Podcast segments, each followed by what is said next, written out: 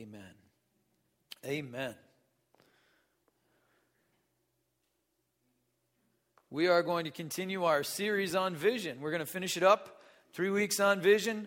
And so this is the last one. The next week, we're going to start a new series called Tasked. And that's T-A-S-K-E-D, Tasked.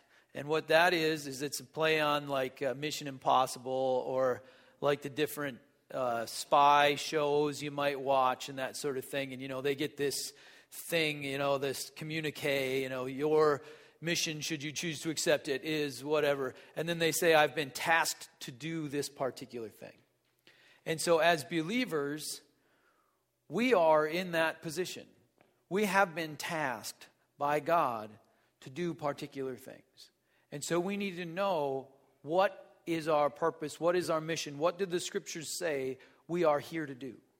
And so we're going to take a survey of scriptural things that we've been tasked to do as the New Testament church. So that's going to start next week. But this week, we're going to finish up our vision series. And so let's do some recap.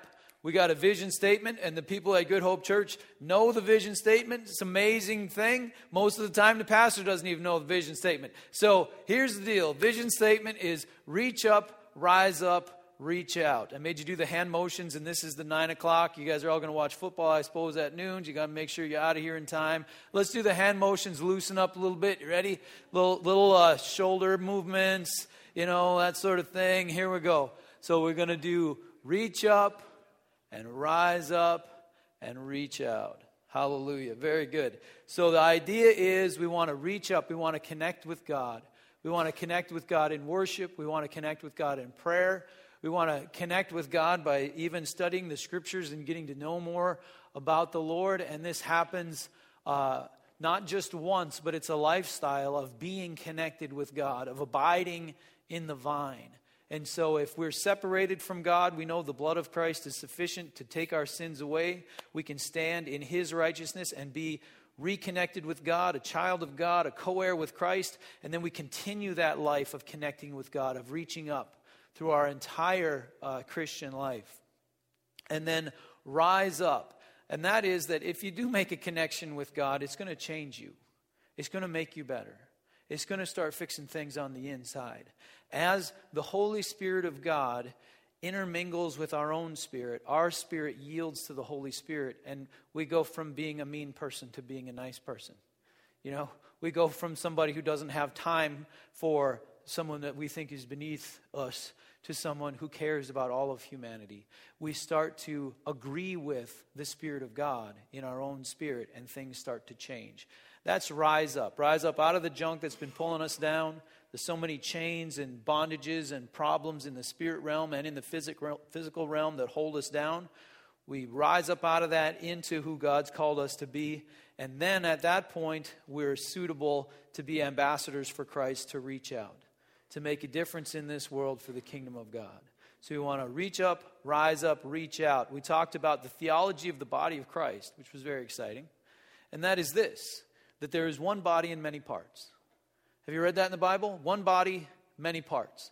What does that mean? It means that there's one body. How many?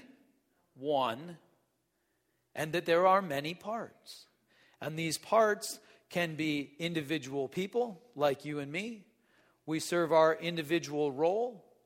And then there are groups of people, like inside the church even, like a worship team, a prayer team, children's ministry teams. We have these groups of people, and then there are larger groups of people that are still part of the one body, like Good Hope Church and Journey Christian Church and Grace Church and other organizations like Crew and Young Life and the Gideons, all working together, many parts, one body. That's the theology of the body of Christ we covered a couple weeks ago. Then last week we talked about part of our vision is growth. We want to grow. We want to grow both individually, spiritually, and we want to grow numerically. Is that okay to want to grow numerically? Yes, it's perfectly fine. I was talking to a pastor a couple weeks ago, and he said, I'm not here to build a big church. I'm like, what's wrong with you? Don't you want to reach people? Yeah. Aren't there like thousands of people that need to be saved within a few miles of where you are? Why wouldn't you want them to come to church and be connected with God and be growing in their faith? Why would you want them not to come? That makes no sense to me. But I think this is what people like that are talking about. There are ways that growth is not good. We talked about that last week. The first way is false growth. If you're doing something in order to grow the church, but it does not grow the kingdom of God, that's false growth. And that can be icky stuff. You know, it can be, just off. It's just not what we're here for. We want to reach up. We want to rise up. We want to reach out. We don't want to have the most entertaining service. You know, I like to make this sermon worth listening to. And hopefully it's fun. Maybe you laugh a little bit. You know, maybe at the end it's more meaningful and touching. That's what I'm going for. But if you think, wow, that guy's really funny. That church is great. He's so funny. Have we missed something? Oh, that's not what it's about, is it? It can't be about that. If that's what it's about, we got a serious problem. And so it's not a comedian trying to gain a following. It's about a group of people coming together to worship the living God. And so if more people come together to worship the living God, then that's real growth.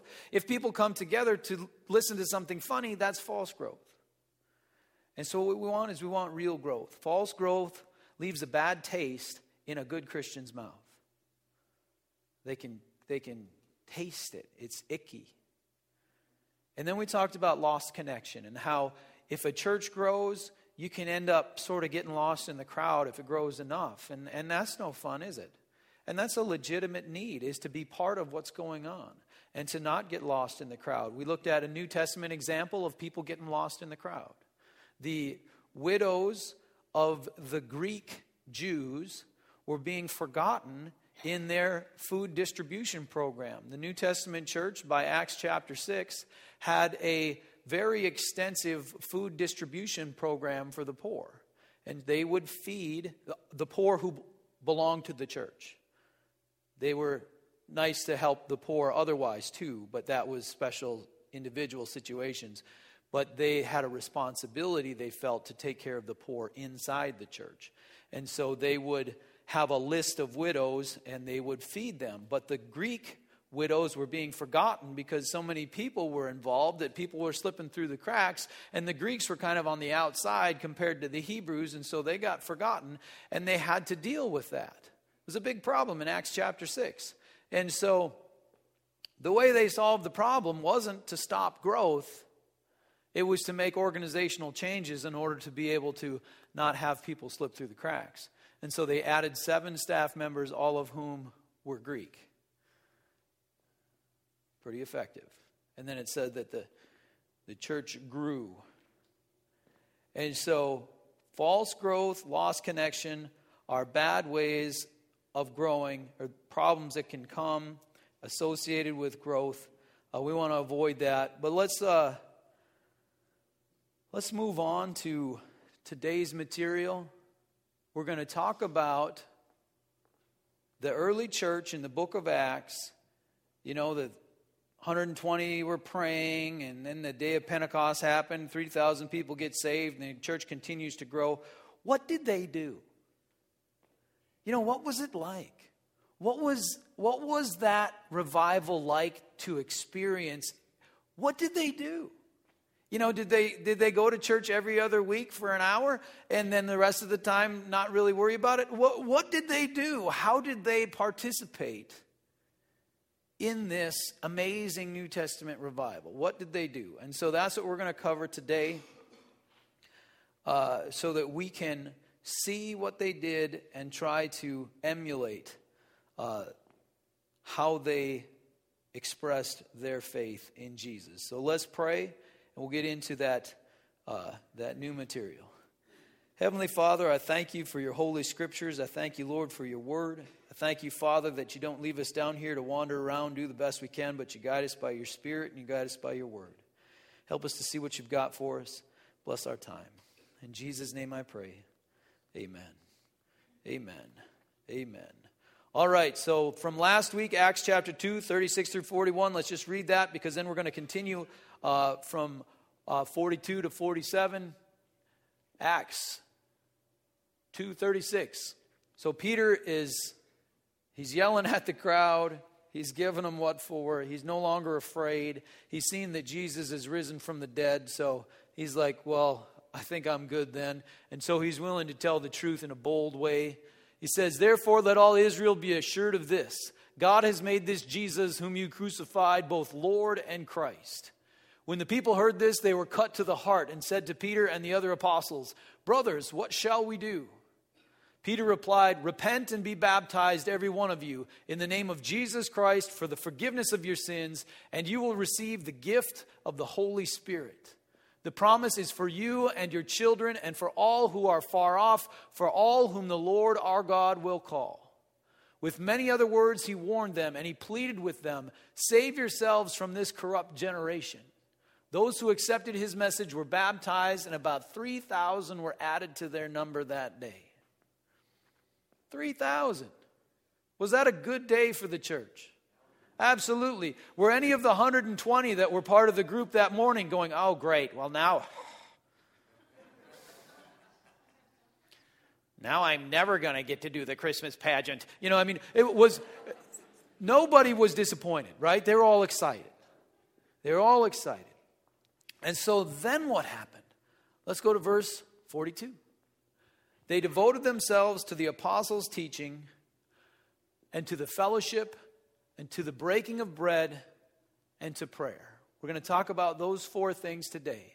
They devoted themselves, so these were devoted people.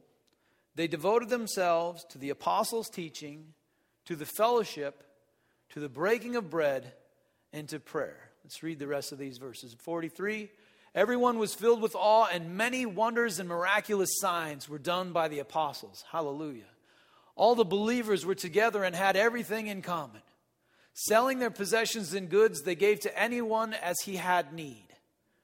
Every day they continued to meet together in the temple courts. They broke bread in their homes and ate together with glad and sincere hearts, praising God and enjoying the favor of all the people. And the Lord added to their number daily those who were being saved. So we see they met in the temple courts daily. They had big group revival meetings every day, and people were getting saved every day.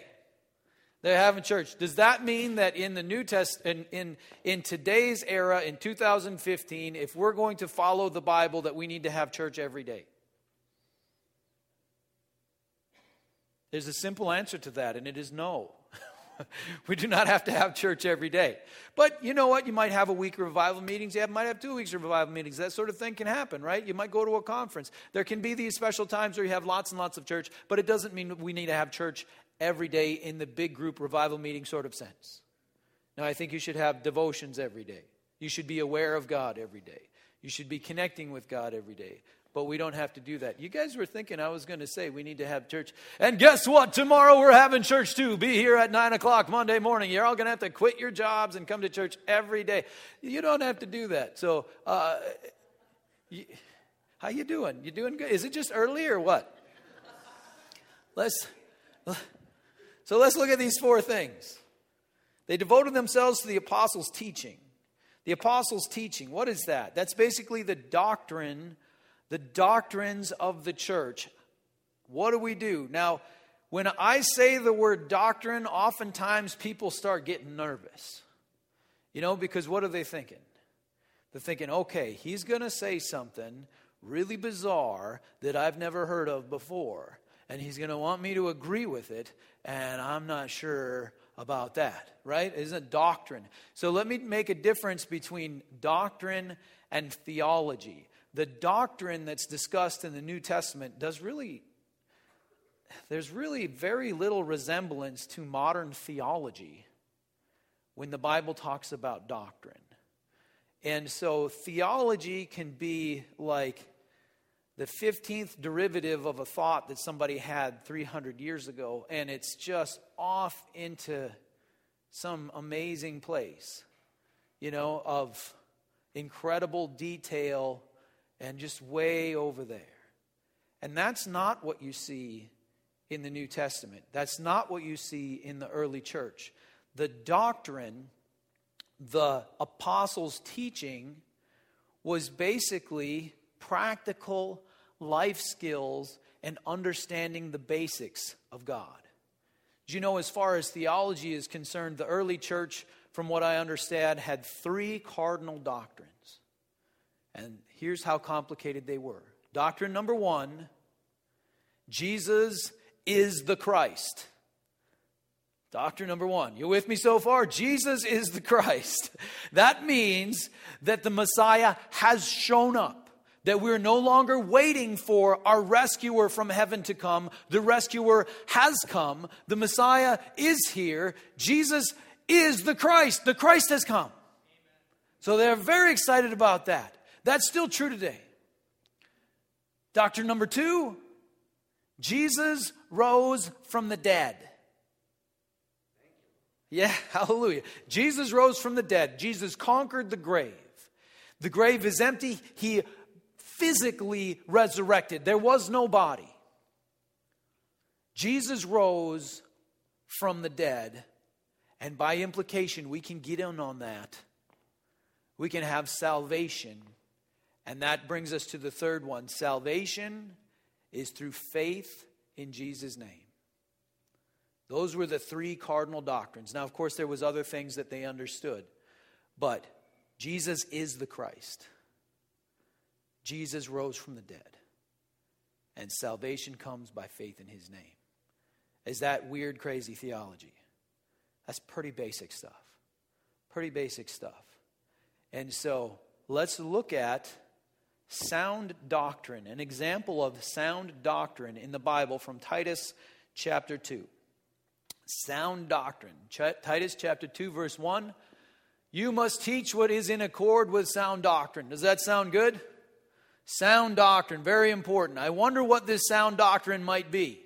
Verse 2.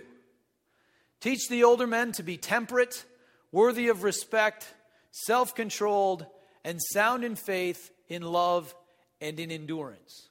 Does this look like theology? This isn't theology. This is, how are you living your life? What is your character like? Be temperate, worthy of respect, self-controlled, sound in faith, love, and endurance. That's sound doctrine.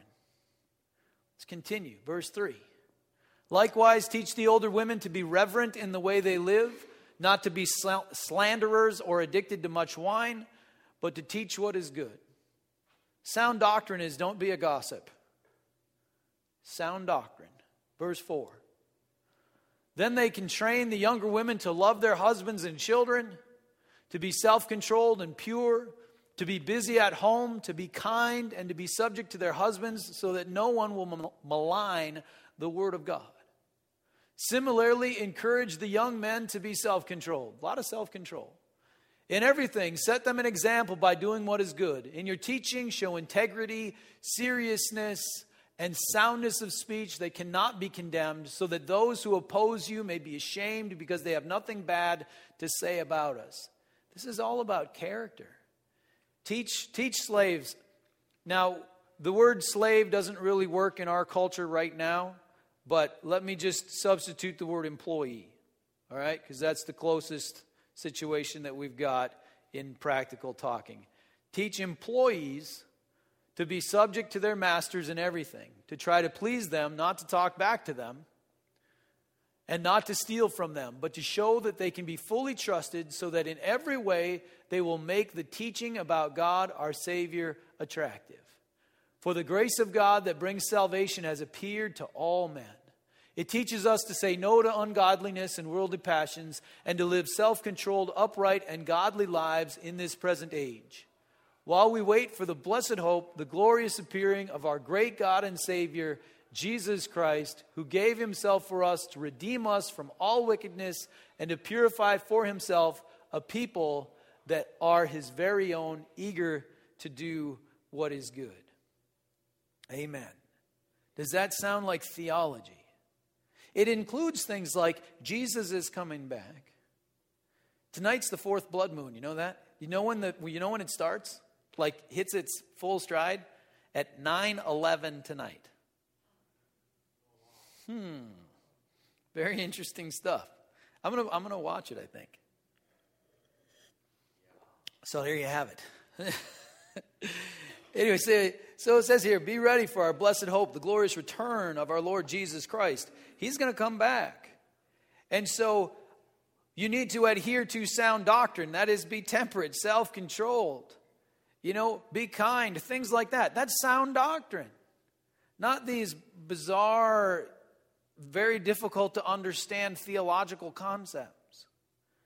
And so when they devoted themselves to the apostles' teaching, it was, okay, how can I be temperate? I have issues with temperance.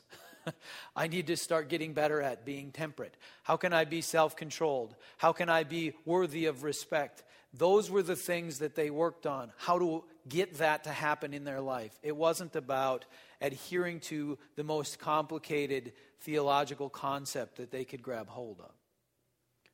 The apostles' teaching. They devoted themselves to the apostles' teaching. And they devoted themselves to the fellowship. Maybe someday I'll translate the Bible. I'll have to translate it from English because I don't know all the other ones. But I can read I've got a computer program that tells me every word and what it means and that sort of a thing.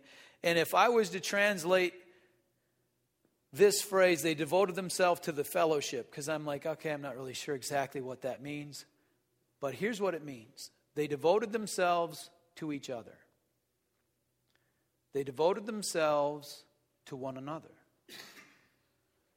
They devoted themselves to the apostles' teaching. They learned the ways of God. They put into practice the things they were taught. They devoted themselves to the apostles' teaching. And they devoted themselves to each other. To one another. Now, I think that's probably one of the biggest ways the New Testament church is different from today's church. In today's church, of course, we're not going to have it like that here. But in today's church, it's really more like people watching a movie.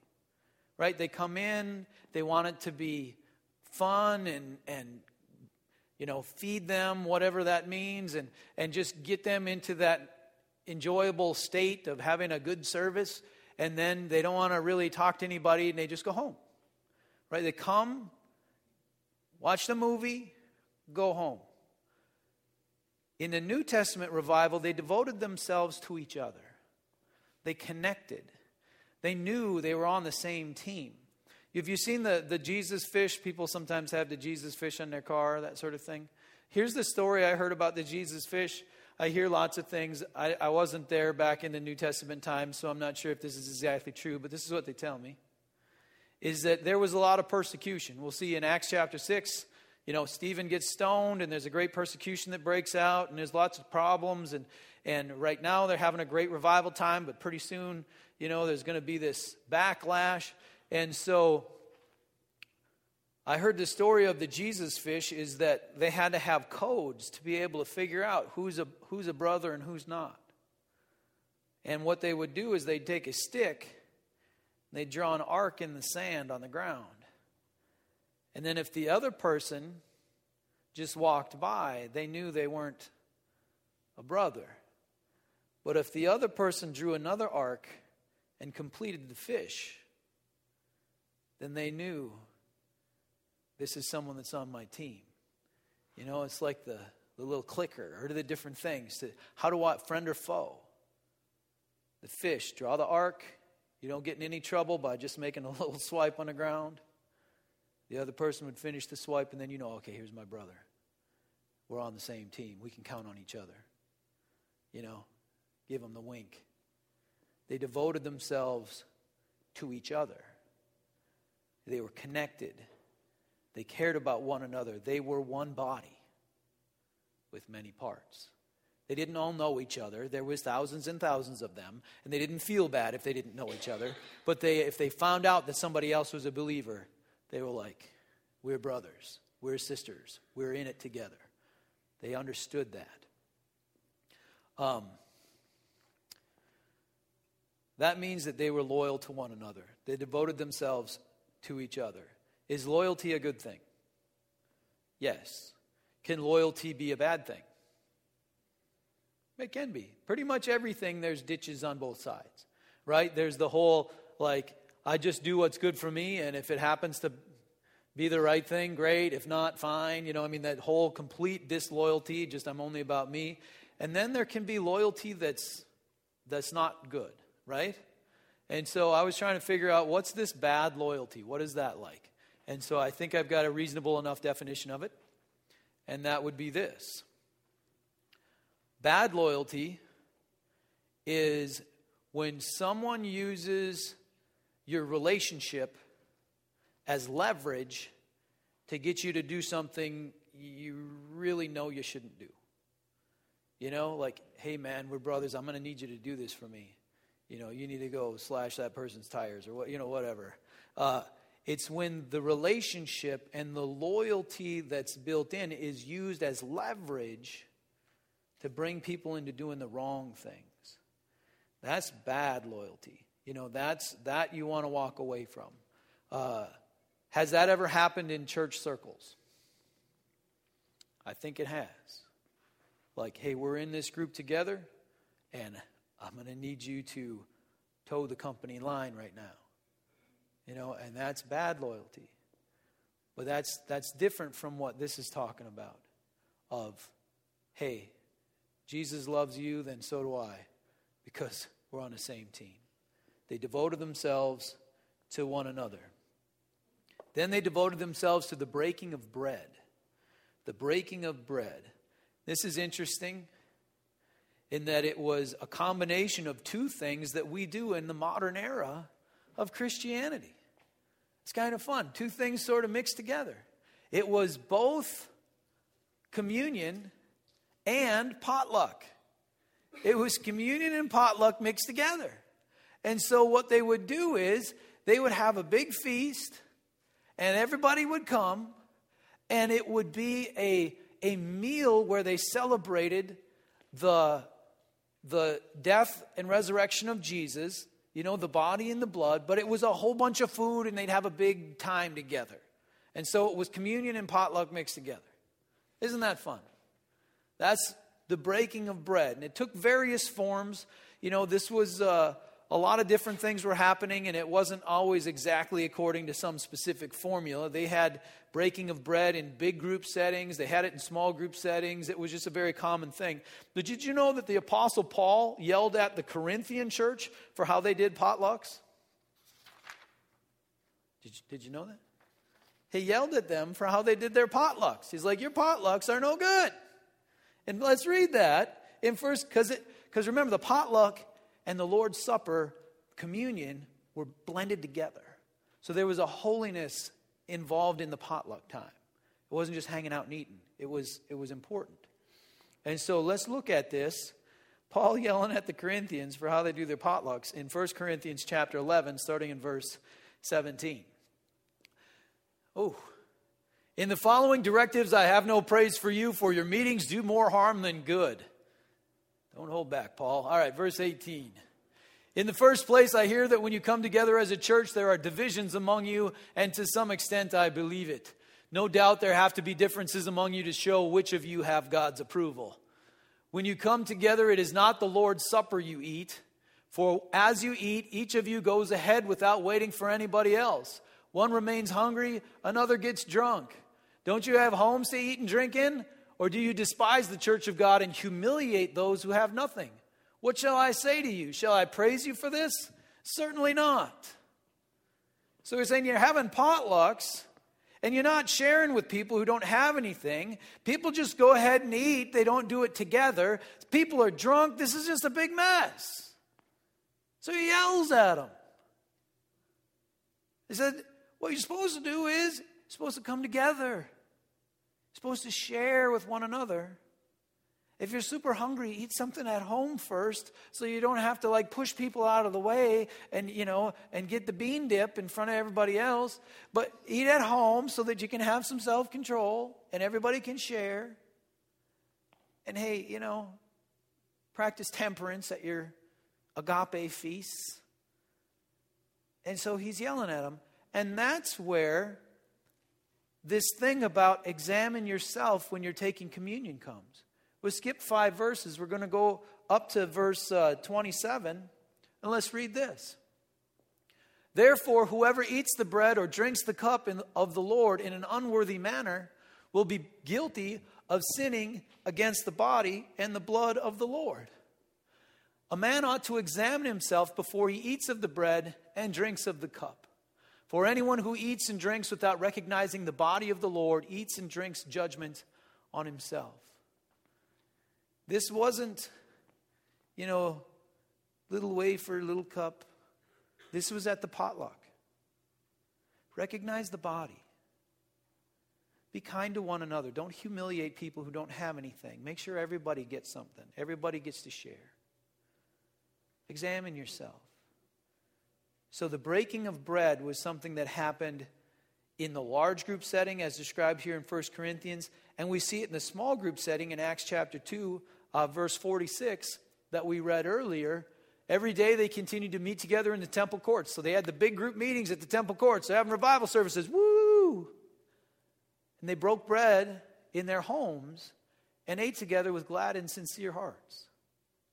So they had the big group meeting and they had the small group meeting. They broke bread together in their homes. They ate together. They had the Lord's Supper on a small scale with a few people in their homes. That was part of devoting themselves to one another through the breaking of bread.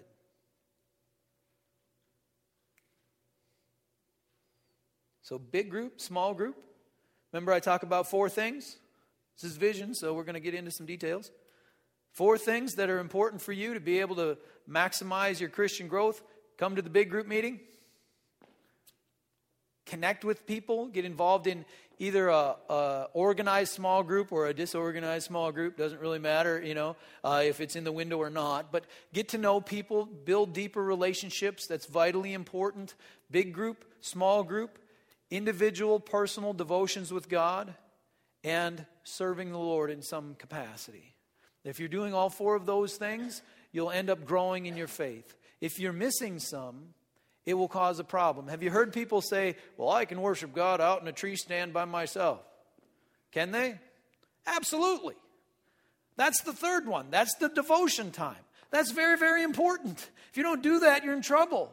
But you also need to build relationships. That's the small group thing. And you need to show up for the big group. And you need to serve the Lord in other ways. That's not the complete whole thing. Some people want to do home churches. Well, great. That's the small group. We read that in Acts chapter 2. But they also met together in the temple courts and did the big group thing. So don't throw away the other pieces because you really like one of them.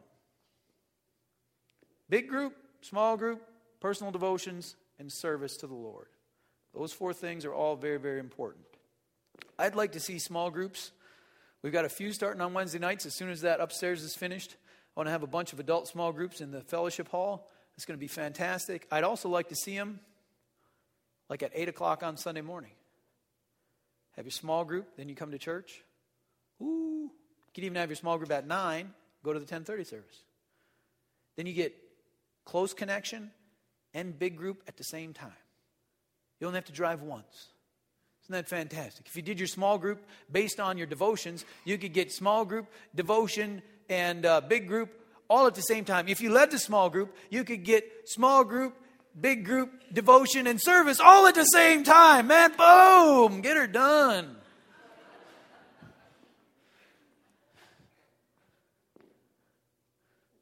I like that idea. All right. And the last one is prayer. They devoted themselves to the apostles' teaching, to each other, to breaking of bread, and to prayer. Prayer is pretty straightforward. It just means to pray. It means to pray in groups. It means to pray individually. It's prayer. Wow, we should make that happen more often. That is really sweet. I'm sorry. Something shiny. My wife got me a new coffee cup. It's got it's got a scripture verse on it, Acts 17:18, and it's a real quotation from the book of Acts. This is from the Bible, and it says, "What is this babbler trying to say?" That's from the Bible. That's what it says.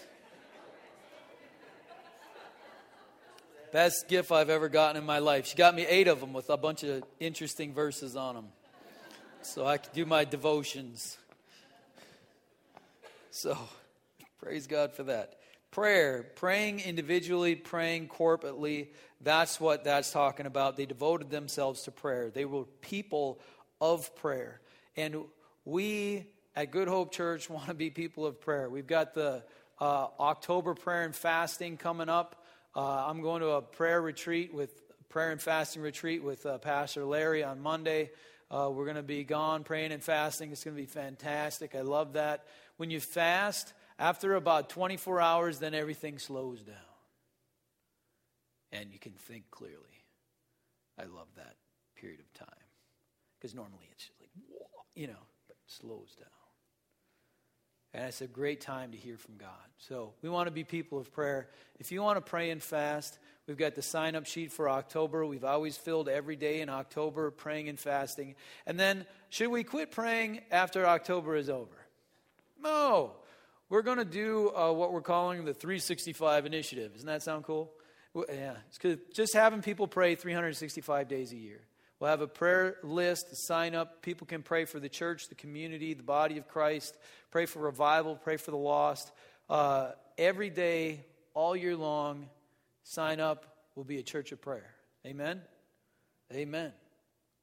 All right, we're going to close. I'm going to invite the prayer team up. I went to a prayer and worship meeting on Monday night last week. It was fantastic. It was noisy. 2 hours of worship and prayer and different things. And I mean, it was really, really something.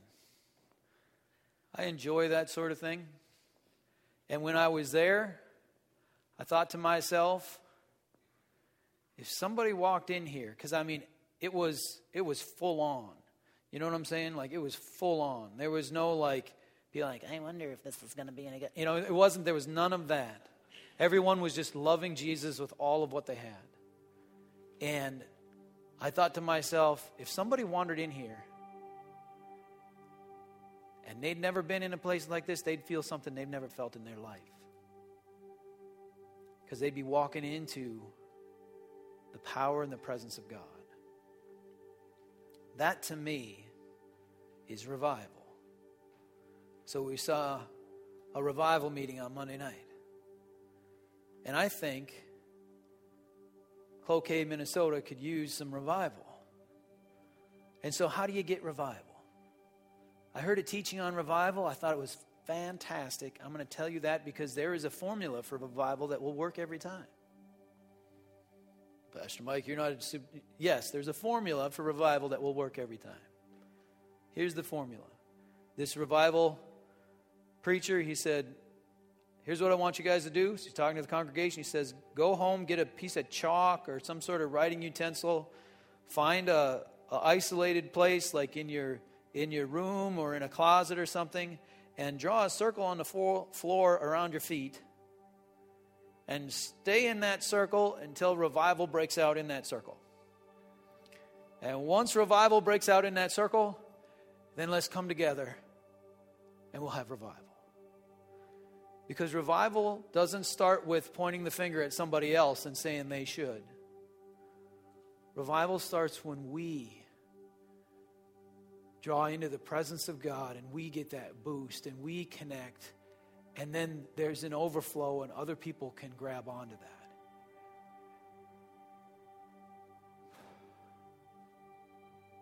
Let's look at our hearts this morning. And let's try to get it to hit us. Then we can believe God for great and mighty things. So let's pray. Heavenly Father, I thank you for your grace and mercy. I thank you, Lord, for all the wonderful times of revival, like what we read about here in the book of Acts, and all the different historical revivals and all the mini revivals that don't get much press. Lord, thank you for all of those.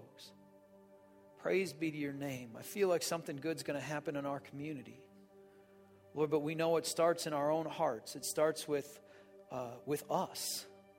It starts with individually, each one of us. Lord, let us have revival in our hearts. Let us have revival in our midst.